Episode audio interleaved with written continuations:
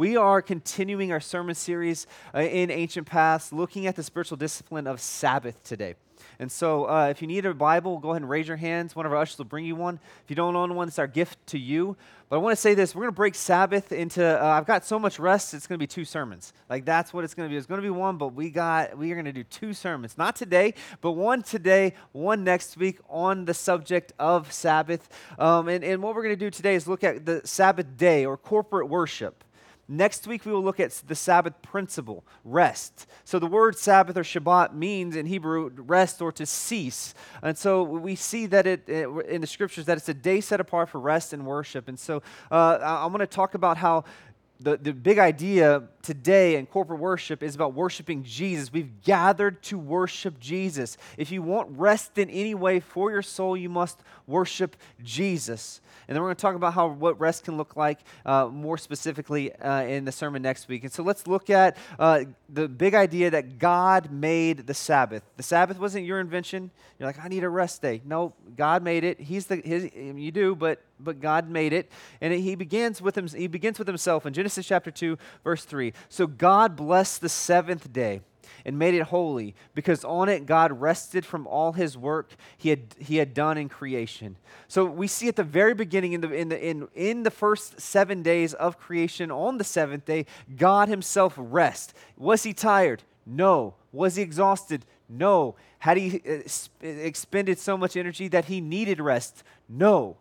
But he did that as a, as a precedent for us, his creation, who would need rest. So, fast forward to the next book of the Bible after Genesis, Exodus chapter 20, and one of the ten, the fourth command of the Ten Commandments, God gives his people who need rest, he says this remember the Sabbath day and keep it holy. And what is, look what he does in verse 9. He refers back to what we just read in Genesis chapter 2, th- verse 3. Six days you shall labor and do all the work, but on the seventh day is a Sabbath to the Lord your God and on it you shall not do any work, you or your son or your daughter or your male servant or your female servant or your livestock or the sojourner, uh, so folks who are living with you within your gates.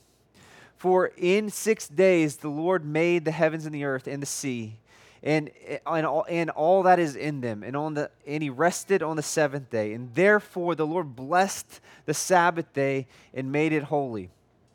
God made this on purpose. And so God has made Sabbath on purpose. It was his idea. God has, has stopped work himself on the seventh day so that he could rest and enjoy his creation with his creation, and therefore God commands us to imitate him in doing the same. And so we have this the principle of the Sabbath, this universal truth, this reality that, that all humans, mankind, need rest. We need to cultivate rhythms of rest. That's next week's sermon. That's where we're going next week. Some of you are like, I'm exhausted yeah, next week, come hear about the Sabbath. But also, we're going to find rest today, even in, in talking today about the Sabbath day, the day in which God's people corporately gather to worship. See, that the Hebrews would gather for corporate worship, scripture reading, prayer, kind of like what we're doing now. It look, look a little different, but their day of worship was Saturday, the seventh day, the day that God rested. And so we gather on Sunday, which we'll talk about in a minute why, but we gather on Sunday corporately together to worship on Sunday. That's what we're doing right now, and that's what we'll continue to do throughout our time today. And so, either, the, either of these sermons, whether it's today or, or, or next week's sermon on the Sabbath principle, only will make sense if you realize this. This is important to note that Sabbath wasn't merely made for a day uh, just simply a day of rest, but the Sabbath is a person. His name's Jesus. As we began this sermon series, we saw this in, the idea of the ancient path, that we are to come on the path that Jesus has called us to. And we saw in Jeremiah that, that we'd find what? Rest for our souls. We need rest beyond hours of sleep. You need rest beyond a, a, a good, healthy diet, exercise, and sleep. You need a deeper, abiding rest, a rest that comes from the, that, that is in the deep heart of your soul that can only be found in Jesus. And so, both the Sabbath day is about Jesus, uh, the, the corporate worship about Jesus, and so is finding any sort of rest in this life that which we live is about Jesus. The only place where true rest is found is with Jesus. And so I just came back from vacation. You know why I got rest? Because it wasn't about the vacation. It wasn't about all the things we did or didn't do, the sights we got to see, the sleep we got to have. Actually, I woke up earlier while I was there. We're in Colorado. The sun rises at 5:30 a.m. We're wide awake at 5:30. What's going on here? I'm awake. It's earlier. Rest is not found, and us to see, and not in vacations and time off, days off, good night's sleep, though those are helpful and the Holy Spirit uses them. Rest is found in a person, Jesus. And so we set off on our, our time of vacation to not just find rest in doing things and, and getting away from work, but to seek to cultivate an abiding rest in Jesus as we were doing so. And I tell you what, coming back more rested than ever. And this is praise be to God for that. And so, what I want us to see here in this that, that Jesus is the one who gives us rest, and He wants to give you rest as you worship Him today, where you're at today. Even if you didn't get a good night's sleep today, even if you are worn out and burdened from your week, He wants to give you rest for your soul today. But it comes from worshiping Him. That's where the rest is found. And so, worship takes work. It took work for some of you to get here today. It's going to take some of you work to stay awake today. It's going to take work, but I tell you, it's worth it unto the worship of Jesus and the glory due his name because he is worthy. And it's through that that you'll actually find what your heart and soul need and, and are looking for. And so we gather on Sunday to worship Jesus together as a family. That's what the word corporate means together. In the New Testament, it's clear that God's people are to regularly gather for corporate worship. This is what the word ecclesia means. It means the gathered assembly of God's people. So people like the ecclesia means the church. Well, it's not it, it, theoretical. It's the gathering of God's people gathered. We gather for corporate worship and we scatter for worship as well. And so let's look at Hebrews 13, verse 15 through 16. Big idea, corporate worship here. What is it? What are we doing as we gather right now here for worship? This is what we do. Verse 15 Through him, that is Jesus, through Jesus, then let us continually offer up a sacrifice of praise to God. That is the fruit of lips. Eh, so, from our mouth, singing songs, praise, conversations, fruit that overflows from our lips that acknowledges his name and do not to neglect to do good and to share what you have, for such sacrifices are pleasing to God. See, the context here in Hebrews 13 is corporate worship, the gathered body coming together as a church to worship. And how do we worship? We must, all worship comes, what does the verse 15 say? Through Him, through Jesus. All worship of God must come through Jesus. I know for some of you, like, that sounds very elementary. I, we, I want to say it again. It is, but it is the most foundational point we must see about worship that we cannot worship God without worship going through the person and work of Jesus. This means this that anyone on earth who claims to worship God, if they do not worship Jesus, they are liars and are wrong. That means every religion on the face of planet Earth is, in fact, wrong. You're like, man, that sounds very narrow minded and bigoted. I know. Jesus is the one who said it first. He says, No one comes through who? The, to the Father, but by me. This is so important. So many people say, Well, I'm godly, I worship God, and you know, but the whole Jesus thing, the whole Christianity is very narrow. It is very narrow. But anyone can come anyone can come. That means if you don't know, love, and trust Jesus and you've run and you're rebelling from Him, He is inviting you into His family today to forgive you of your sins, to give you a new life, to adopt you, to give you the hope and salvation that only can be found in Him. He offers that to even His enemies. And so, what we worship comes through Jesus. True worship of God comes through Jesus. That's what he says we can only rightly worship God through Jesus. And next it says that it's continually. So he says, let us come through him, let us continually offer up sacrifice of praise to God. Our worship is continual. I need you to see this. You don't just worship on Sunday and then go spend the rest of your week doing whatever you want to do. You're worshiping also throughout the week. The question is not, are you worshiping? The question is always, who or what are you worshiping? And so our worship is to be continual. And so Jesus, Jesus is worthy of our continual, ongoing worship and praise. So, so for some of you, you're like, what is worship? I, you only see worship as singing. I need us to see something different. Worship is not just simply singing, though we worship through singing. We do. But worship in the, in the, in the scriptures, eh, both the Hebrew and the Greek terms, there's two groupings of terms when, that you look at throughout the scriptures that uh, translate to worship. The first term is that of uh, labor or service. So, so, so action. And two, the, the second term literally means bowing or paying homage or, or, or, or, you know, what you typically see as what you probably think of as worship. So we have the first set of terms is active, what we do. That's worship. What you do is worship. But also, uh, the, the, second set of terms is honoring someone superior to ourselves, adoration. So, worship is both adoration and action. They're both. Some of us are really, really, really good at, at adoration, some of us are really, really good at action. God has called his people to do both adore him with our lips, our heart, mind, and, our, and then our strength, action, loving him by obeying his commands and law. That's what we taught in the kids last week. I got the privilege to, to teach uh, in, in, our kids' ministry, and the, the big idea was how do you glorify God? You, you glorify him by loving him, adoring him, and by obeying his commands and law. It's action, adoration, and action. So if you're ever wondering, what do we teach in the kids' class? It's the same stuff we teach here. It's the same. And so our worship includes what we do when we, we gather as a, as a corporate body for adoration, but also includes what we do when we scatter for action. That's worship.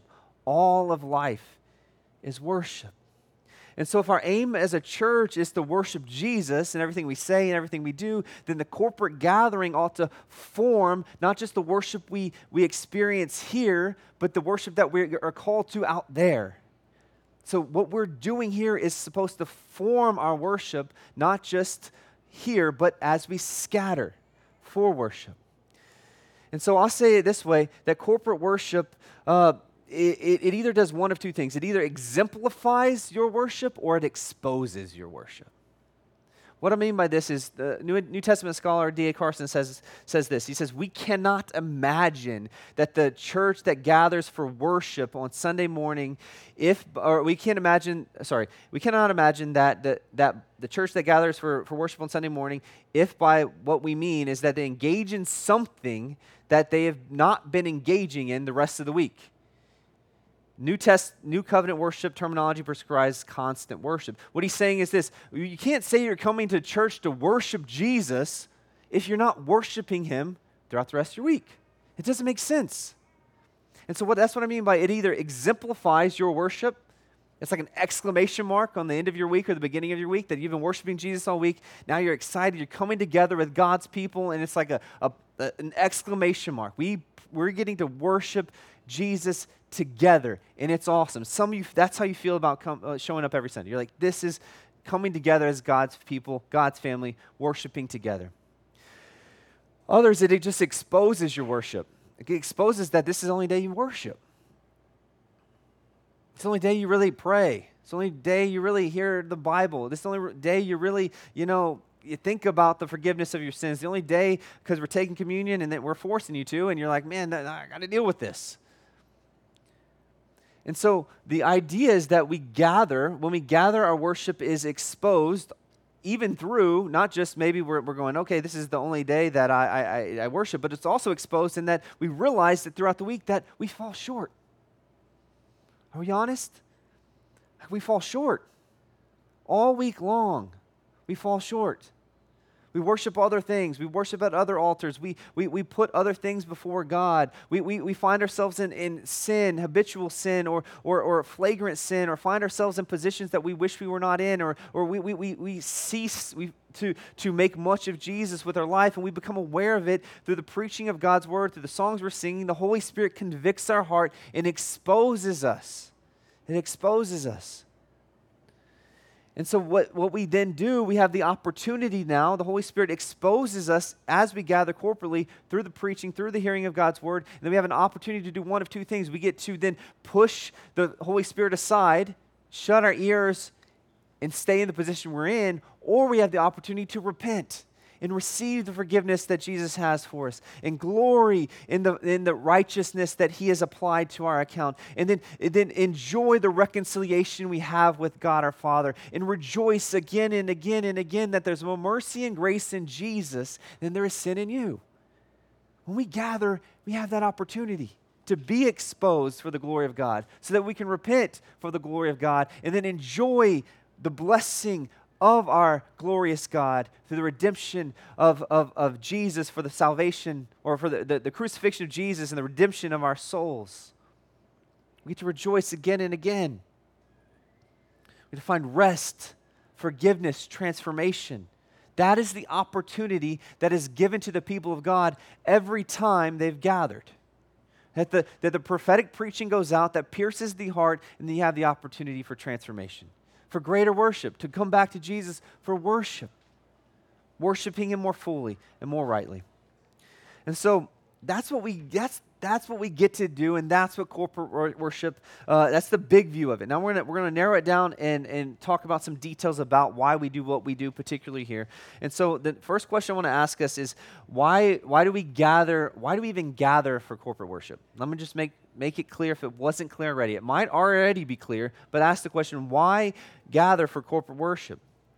We gather to worship Jesus together. I want you to see that the, the, the big thing is together. You should be worshiping Jesus individually and collectively with your family and friends throughout the week. We gather to worship Jesus together. We, we do to we, we gather to ascribe the glory due Christ's name. We do so to begin our week as a po- eh, with a posture that we will labor with Jesus in the rest of the week. So I hope that changes things for you, why you, you've gathered here, and why you'll con- we will continue to gather in the weeks to come. We're not just here to, for encouraging points. I hope to encourage you. I hope there are encouraging points. You're not just here to, to hear some good music, though you will. You're not just here to have see some friends, some smiley faces, and feel welcomed though I hope you feel those things. That is not why we have gathered. And let's be clear, that, is, that may be why you have come. But I hope that you don't leave here and come back for those reasons. You have gathered. We have gathered to worship Jesus, not have a good time.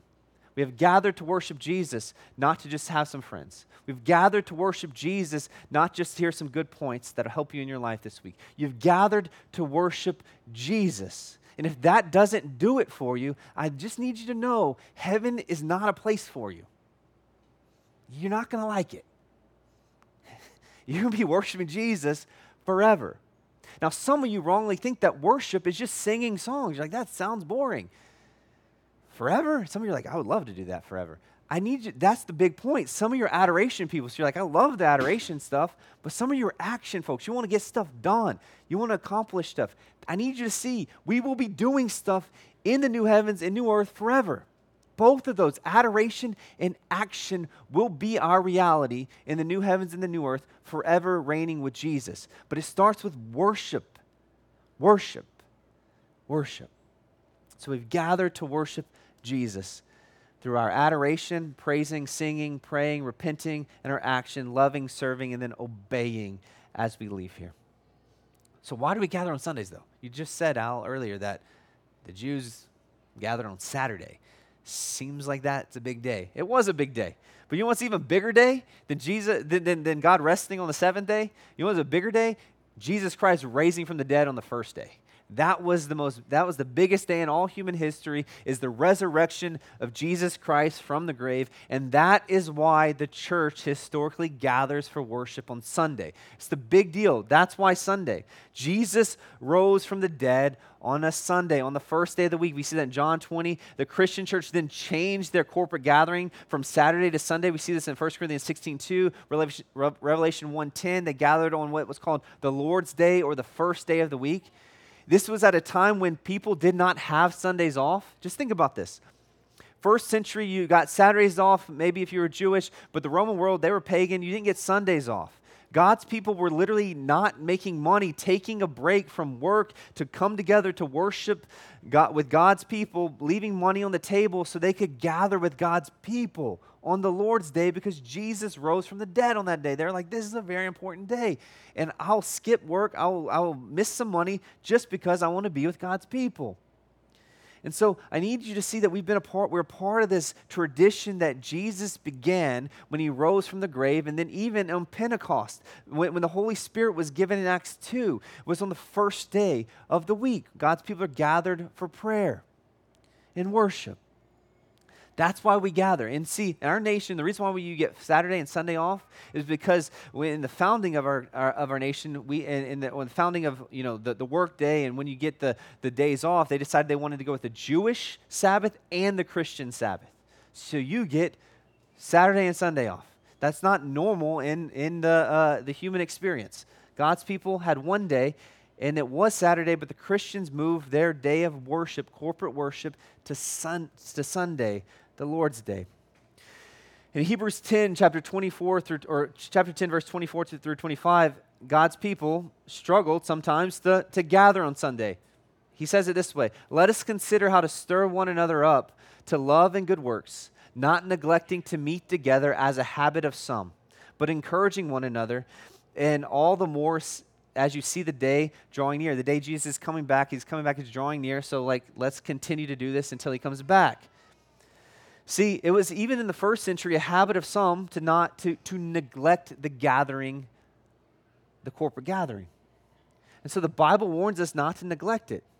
I need you to see, post COVID, there's been the average person. When someone says that I attend a church regularly, they're like, I am so bought in, that is my church, I'm regular. You know what they mean by that? They mean once a month. Once a month. Majority of people didn't come back after COVID. Majority of people have completely neglected. I've talked to people that, man, we've been online for three years. Like, you know, the church has been open for three years too. You know, like, yeah, you went to work, yeah. You hang out with your friends, yeah. You went to the bar, yeah. Just been, just kind of been doing normal life, yeah. You're like, so COVID, that's why we didn't go to church. I just don't know, like when they say that out loud, if that makes sense in their mind, because it doesn't make sense. See, there's a habit in the human heart that, that, that neglects to gather with God's people. And see, uh, theologian and Christian historian uh, or, or, church history uh, historian uh, Carl Trueman says this the most countercultural thing, hear this, today, present day, the most countercultural thing you can do these days is to start observing the Lord's Day in a relatively traditional manner. Regular, traditional, like we go to church regularly. You want to be countercultural? Show up to church, read your Bible, obey Jesus. No one's doing that. Look around. The world you live in, they, they don't do that. You know that.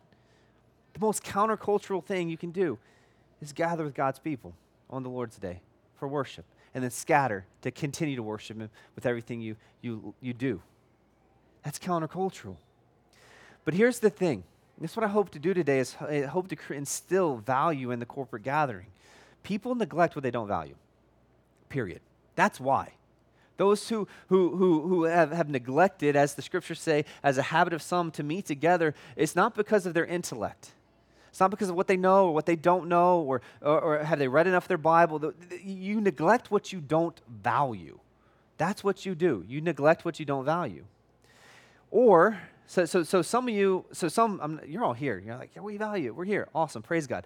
I just want us to see the reality is we neglect what we don't value. But then others come to church, and this is this happens a lot in our nation, uh, and because we've been trained by this by our culture. Co- some come to church just to consume.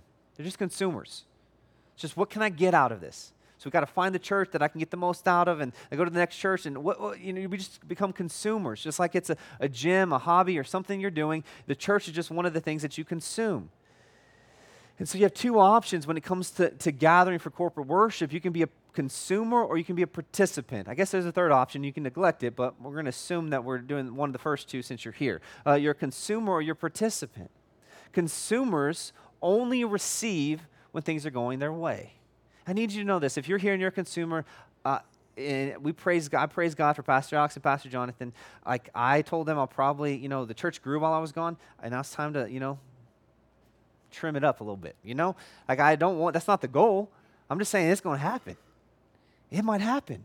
Because it's not about me, it's not about them, it's about Jesus. And we're not, and I want you to know if you've come here and man, you're just like, this is a fun place and, you know, great place, and I hope it is. Don't be a consumer here. We don't want you here. I really love you all, but we don't want you here if you're just a consumer. If that offended you, I'm sorry. You're on a team and you have a mission and you got to accomplish something. Imagine that. You're on a team, you have a mission, you have to accomplish something. And everyone, or maybe, put it this way, you had a school project one time, and you had a group project, and you're all supposed to work together on it. And half the people in the group didn't want to work. They wanted you to do all the work and get your grade. You got real frustrated by that. Some of you, that's why you don't like team sports. You're like, my team, they didn't do the work. I talked to a guy this week. I don't like team sports because I want to be in control. But, you know, I want to do it because, you know, I'm not, I can't trust everyone to do the work. God's got a team. It's not an individual sport, it's a team sport where He's required that all of His children carry the load for His glory and His mission.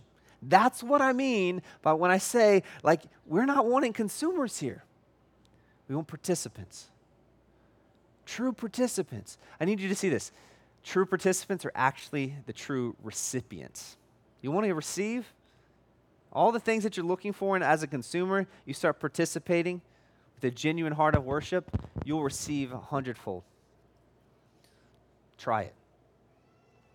And I need you to also see regarding participation that we all add value. You each individually have value to this congregation. To neglect to gather on purpose. I'm not saying vacation, I'm not saying you're just sick. what I'm saying is to willfully neglect to gather with God's people what you're doing is you're leaving your value at home when the people of God need you. You're like, well, I don't feel like I have much. what do you have? You have your presence. The ministry of presence can be very helpful and effective. How many times I've been encouraged by conversations I've had with individuals outside, just in between coffee and between services. You need to understand that the Holy Spirit wants to do something in you and through you every time you gather so that the whole body is blessed and is benefited. And so when you're not here, you're missing out. Really, we're missing you. Next, what I have is six principles that guide our corporate worship. So many, some of you are guests with us, and, and you've just joined us over the past few weeks. And so, what I want us to do here now is I want you to see this is what guides what we do. You know why we get we gather? We gather to worship Jesus, but but how so? What what what guides? What principles guide? Biblical principles guide our corporate worship. The first thing is that corporate worship is to be God centered. Hope we, that's been clear up to this point. We're a God centered. And so, Matthew 4, uh, chapter, uh, chapter 4, verse 8 through 10, this is when Jesus is tempted in the wilderness by Satan. When he's tempted, what, is, what does Satan try to get him to do? To worship someone else, to not worship God, to, to recant on his mission. So, what Jesus does is he says, No, you, we will only worship one God, one true God. There's only one type of worship. And so worship is to be God centered, worship is about Jesus. Second, corporate worship. So everything we do here is about worshiping Jesus. Second, corporate worship is to be intelligible. Intelligible. And so what this is is it means that we should all understand what's going on. So when I use terms, I'm gonna I'm gonna that, that may not be normal to your vocabulary, I'm gonna explain them.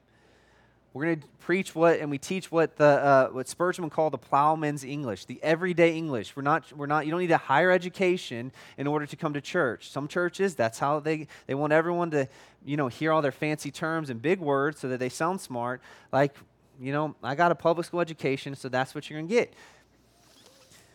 I didn't even get a master, so there you go. So uh, that's where you're going to get and so, but the big idea comes from in 1 Corinthians 14 that, and we're gonna, we've been studying 1 Corinthians. We haven't got to 14 and uh, but yet. But the big idea is that when we gather, we need to speak in such a way that everyone understands. This is why in 1 Corinthians 14 you translate the tongues so that everyone can understand. If someone's over here speaking in tongues and someone doesn't understand what he's saying, then you're like, that's a different language. I don't know what he's saying.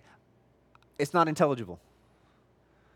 So, worship, corporate worship should be intelligible. So, whether you're a child or an adult, you should be able to understand the Bible, and we should be able to teach in such a way that people understand. songs we sing, everything we do should be intelligible. That's why we explain the things we do.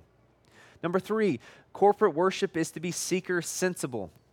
Now, for some of you get upset, I said sensible, not sensitive. Some of you are sensitive. And uh, you hear the word seeker, and you're like, ah, we're seeker sensitive? Yeah, we are sensible, meaning that we are trying to be helpful to those who are seeking.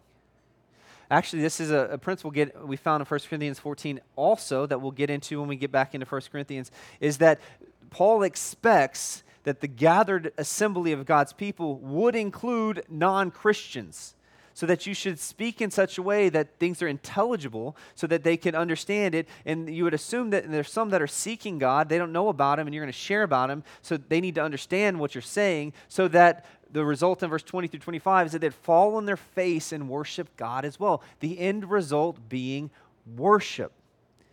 And so we, we create an environment, we want folks to come in, whether you're a Christian or a non Christian, you can come. You can, you can sit and be a part of what we're doing. And we want to preach and teach in such a way that, that it is helpful to edify the Christian and draw the non Christian to Christ. Number four, worship is to be unselfish, meaning building others up. That's what you see in verse 26 of chapter 14 of 1 Corinthians. Uh, uh, worship is to build one another up. It's not for our individual preferences. I need you to see this. Some people sometimes think that everything is my preference. If you knew my preferences, you would know that a lot of things are not my preference. And that's okay.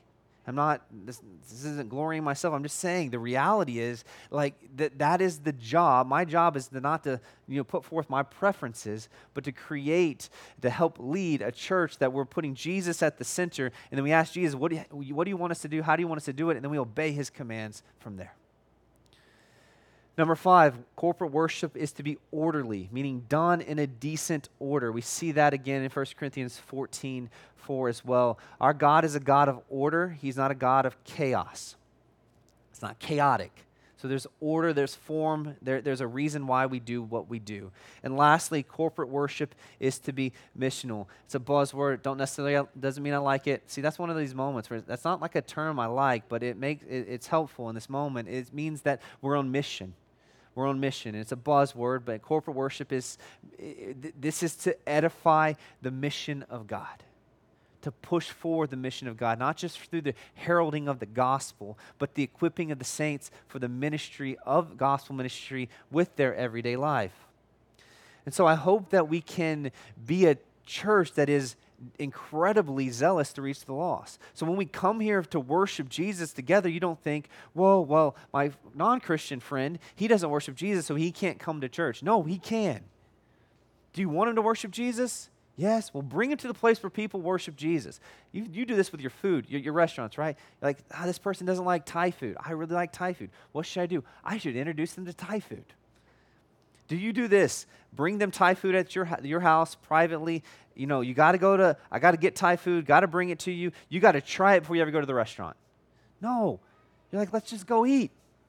Like, uh, this is a good burger place. You want to come? Like, let's just join. Why? Because you actually enjoy the food and you really don't care if they like the food or not. You hope that they do, but you're going to go and you're going to enjoy the food. Correct? That's how you should, you should see Sunday. I'm going to come worship Jesus no matter what. I want you to worship Jesus. I want you to hear about Jesus. I want to bring you to worship Jesus. The pastor might offend you. He might offend me too. It's okay because we're here to worship Jesus and I'm just going to show up.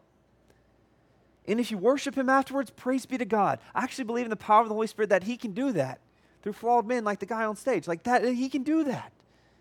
And we see it when those who have the faith to just, I want to worship you, Jesus, I'm going to bring all my friends. We have people over the past month that have come to faith from religious backgrounds that, that would never darken the door of a church.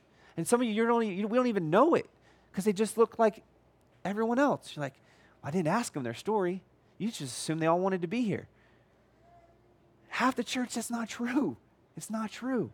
So trust in the power and the mission of God when we gather to do what only Jesus can do. God gets to decide how we worship. So we see, we see the elements and principles from the Bible that guide what we do. Additionally, we've got to see how what God has commanded that we do. So we what, we what we must see is that we not only have to have a pure heart worshiping God, which we talked about, but we should do the things God has commanded that we do. The Bible is clear. God is clear in the ways that He deems worship is acceptable, meaning there are ways that we can worship God in which He commands us to. And there are ways that God commands that we not worship Him. We shall not have worship multiple gods. We're not pluralistic deists. We can't do that. And so I'm going to give you six elements to, to, from the scriptures that God commands for corporate worship, for the gathering of God's people. Number one, the first element of corporate worship that God commands in the scriptures, 2 Timothy 2 4 through 2, is preaching. Preaching. That's why we preach. And this is why we preach from the Bible.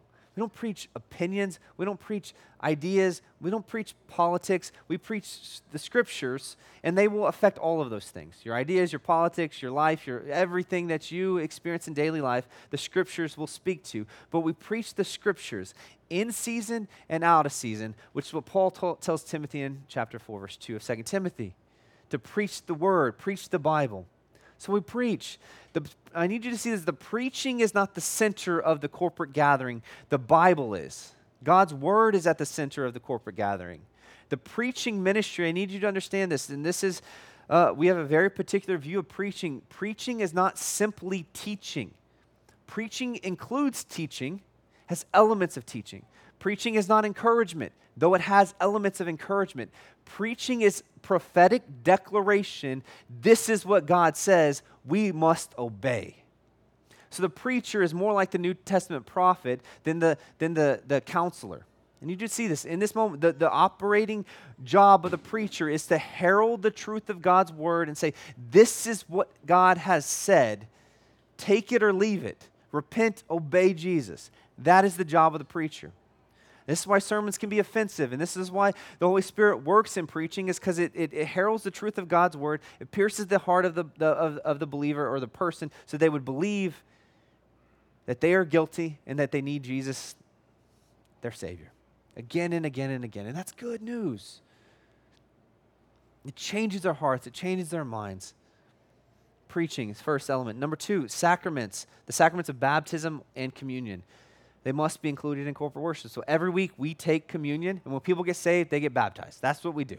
So we do both, both of these. We see that's commanded in, in Matthew 28 19 to baptize, and we see in 1 Corinthians 11 the command to every time you gather to take partake in Lord's Supper or communion. I preached through 1 Corinthians 11 a while back. It's online. You can read about that. But that, those are elements of the corporate worship baptism and communion.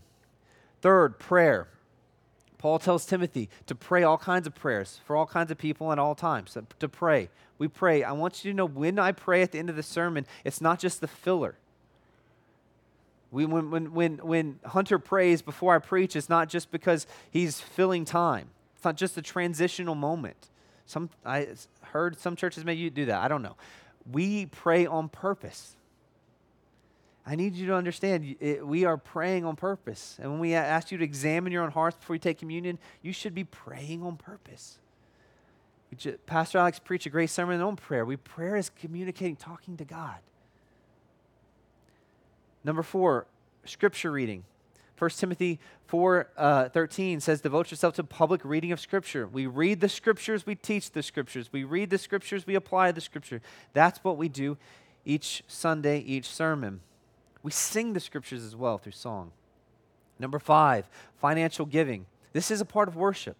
And I know it comes at the end of our service in the announcement. The reason why we have uh, the giving opportunity at the end is we want giving to be a response to worship, a response to loving Jesus, so that you can re- we do so regularly, cheerfully, worshipfully, like Jesus. He gave, so we give. He gave Himself, and we give of what He has given us back to him out of worship. Pastor Jonathan preached a great sermon last week on generosity. Number 6, singing and music. Colossians 3:16 says we're to sing with thankful hearts, and so our hearts get formed by the gospel, and then we sing gratefully to our great God and King, singing and music. So God in his great wisdom has given us clear elements and principles to guide our corporate worship. However, what God has not given us is clear methods. God has not given us an order of service. D.A. Carson says this he says, We do not have any detailed new century, or, or sorry, first century evidence of an entire Christian service. Furthermore, there's no New Testament documentation uh, uh, uh, of a model church service. John Frame, who's also a theologian, says that we know very little of the, the, the first church's liturgy in the first century. So, really, God has given God, his, his church this freedom to take these elements and principles that are found in the scripture and then, therefore, order the church service in a way that, that, that glorifies God. They have the freedom to, to do that. So the reason why we have preaching in the middle, we have two songs at the back end, we have three songs on the front end, we have communion. We do this for, for a variety of reasons, but we could do communion at the beginning of service. We could, and I thought about it this week, just doing th- two songs. I told Pastor Alex, let me let's just do two songs after I preach, and then we'll do communion at the very end. Just throw it all out, out, out of whack. He was there, like, please don't change everything first day back. Like, so we didn't do that this week. But there's freedom in Christ to organize a church service in order to, to, contextualize to the body of Christ in the season and day in which you live. So, so, that's the big idea here. We are going to, for us at the well, it is our conviction that corporate worship services should include all of those elements. So we will never, all of these six elements, we will never have a church service that doesn't include them. So if we, we won't do baptism unless someone is saved, right? And they, they need to be baptized. We'll always do communion. And th- there's one Sunday a year, and that's Easter, in which we only do baptisms. We don't do communion on Easter. Like, why don't we do communion on Easter? Because we do it on Good Friday. It's the only, only time of year that our service changes. But every church service, every gathering that we have includes all six of these elements. Because we believe that, that they're essential. God has commanded them, and so therefore we're going to include them and enjoy them. So we build our service to include all six. So that means our services go 90 to 100 minutes. We don't go, how short do our services need? And then what can we pigeonhole in there and then figure out when's a good exit strategy? And then what of God's can we can we do? No, we go, God, what have you commanded? How do we partake and enjoy all of these in a way that glorifies you and maximizes that?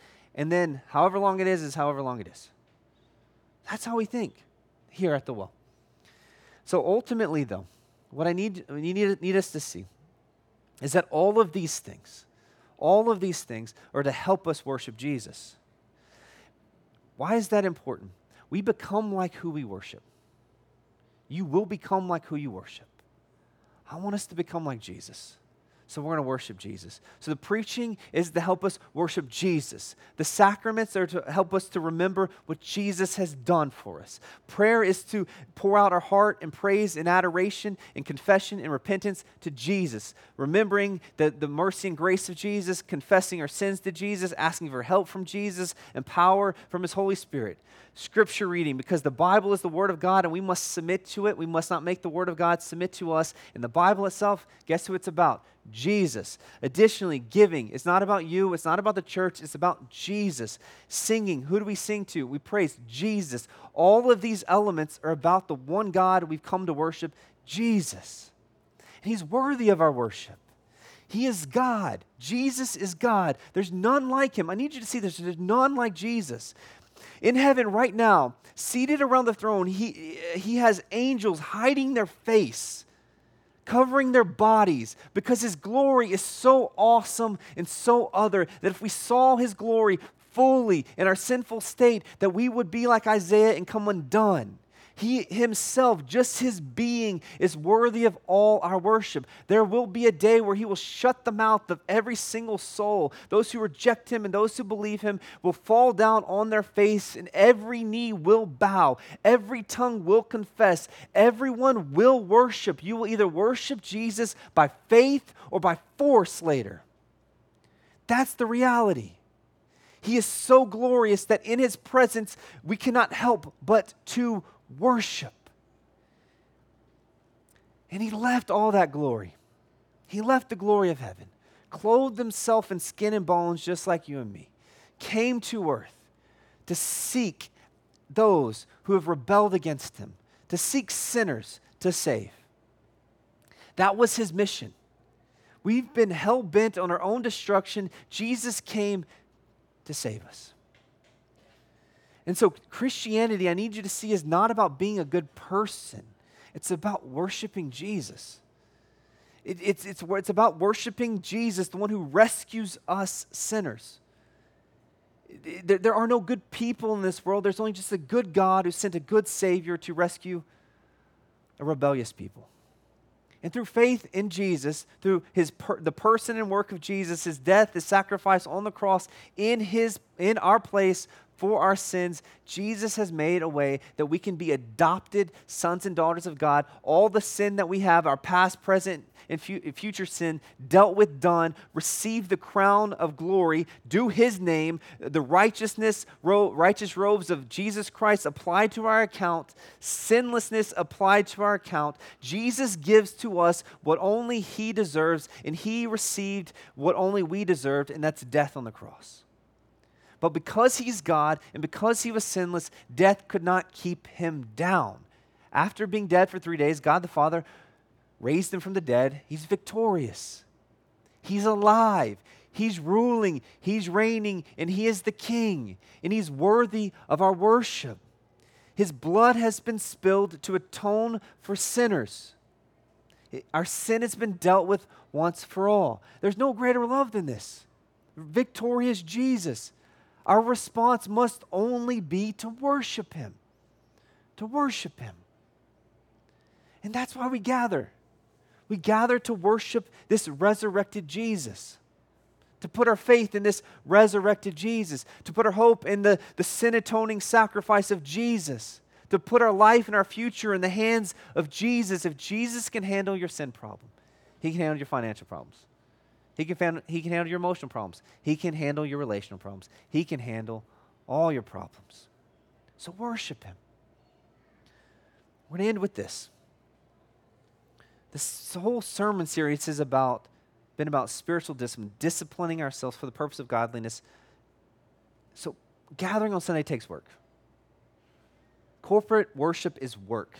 I want to frame it this way that corporate worship is warfare. It's a war. Sunday's a war many of you didn't want to wake up this morning. I didn't want to wake up this morning. Sunday, I'm like the most tired. I'm like, I just had a day off and I'm most tired. It takes discipline to get up to worship. I need you to see this. But if you can discipline yourself to get up to worship Jesus on Sunday, you can get up to worship Him on Monday. You can get up to worship Him on Tuesday. Just you worship Him differently. On Sunday, you worship Him through corporately gathering. Or maybe you're serving. Maybe there's a lot of things you're doing uh, with the church. Maybe you're worshiping Jesus that way. Tomorrow, you're going to wake up and go to work. You're going to worship Jesus or not with your work. Then the next day, the next day, the next day Sunday is the beginning of our week, it's the beginning of the war, it's the beginning of our worship. So when you're exhausted, let me encourage you. When you're exhausted from a long week and a all but restful weekend, and you don't want to wake up, and you don't want to serve, and you don't want to sing, and you don't want to give, you don't want to do any of these things, just show up. Show up show up and declare with your weary soul that I will offer my sacrifice of praise with my lips and with my action to the one true God and King, Jesus. I will declare with my life that Satan, your actions and your, your counterfeit throne have no bearing on me, but the throne of Jesus, the King of Kings, is the only one that matters. Satan, you have offered yourself as a sacrifice or a counterfeit king. You are no king. There is only one king. So I'm going to gather corporately with God's people like an army and hail the King of Kings. I'm going to praise his name. I'm going to shout and declare his goodness and glory. I'm going to hear God's word preached and I'm going to receive it. I'm going to leave and obey. It's just a continual spiritual finger to the enemy. I don't know if you can say that in a sermon, but that's what it is continually, continually doing that. Because there's only one true king and only one true kingdom. And Jesus has defeated Satan, sin, death, and the grave. And he is worthy of our praise. He's ruling and reigning now. And I need you to see he's coming back. And when he comes back, he will gather his people and he will wipe away every tear from our eye. Death will be no more. There will ne- neither be mourning nor crying nor pain anymore, for the former things will have passed away. Why? Because Jesus, who is seated on the throne, the king, declares, I'm making all things new. If you believe that, worship him. If you don't believe that, know that that day is coming where the king will, will, will, will return. He will return. May He find us worshiping, not just with our lips, but with our lips, not just with our hands, but with our hands. May He find us worshiping with our entire lives. Let's pray. Lord Jesus, as we respond now, may we worship you with, with clean hands and a pure heart that only comes through the gospel, your, your sin atoning sacrifice. We look to the cross. We remember your death, your burial, your resurrection. We see that you've died for our past, present, and future sins. We receive your mercy and your grace. We ask that you just overwhelm our hearts to praise right now. Would you move us in power, Lord Jesus? Help us live lives as we leave here today scattered of worship. May we see, Jesus, that you are worthy. You're worthy of our worship. So may we receive the glory due your name right now.